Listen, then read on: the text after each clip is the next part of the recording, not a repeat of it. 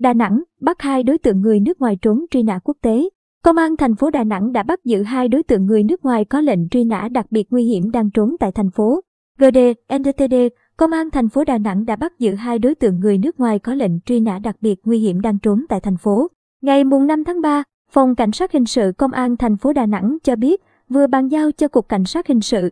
Bộ Công an nhận và di lý hai đối tượng người nước ngoài có lệnh truy nã quốc tế đặc biệt nguy hiểm đang lẩn trốn trên địa bàn thành phố.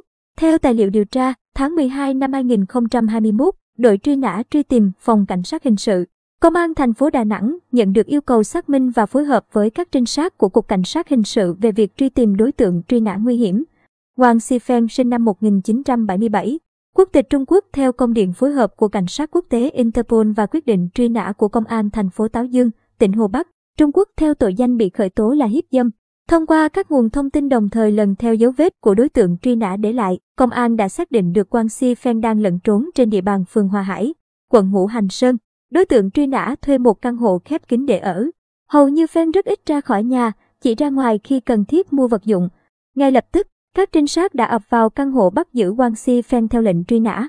Sau đó, công an cũng đã phối hợp với phòng quản lý xuất nhập cảnh, công an thành phố tổ chức xác minh, truy bắt đối tượng truy nã quốc tế Lee Kyung Jin, sinh năm 1968. Quốc tịch Hàn Quốc theo thông báo truy nã quốc tế can tội trốn chấp hành án phạt tù do văn phòng công tố và cảnh sát Hàn Quốc truy tìm. Lực lượng công an phát hiện đối tượng đang lẫn trốn trên địa bàn thành phố và tiến hành theo dõi. Ngay sau đó, công an đã bắt giữ được đối tượng bị truy nã khi đang di chuyển trên đường Lê Lợi, phường Thạch Thang. Lee Kyung Jin khai nhận khi nhập cảnh vào Đà Nẵng đã trà trộn vào nơi có nhiều người Hàn sinh sống và làm việc để tránh bị phát hiện.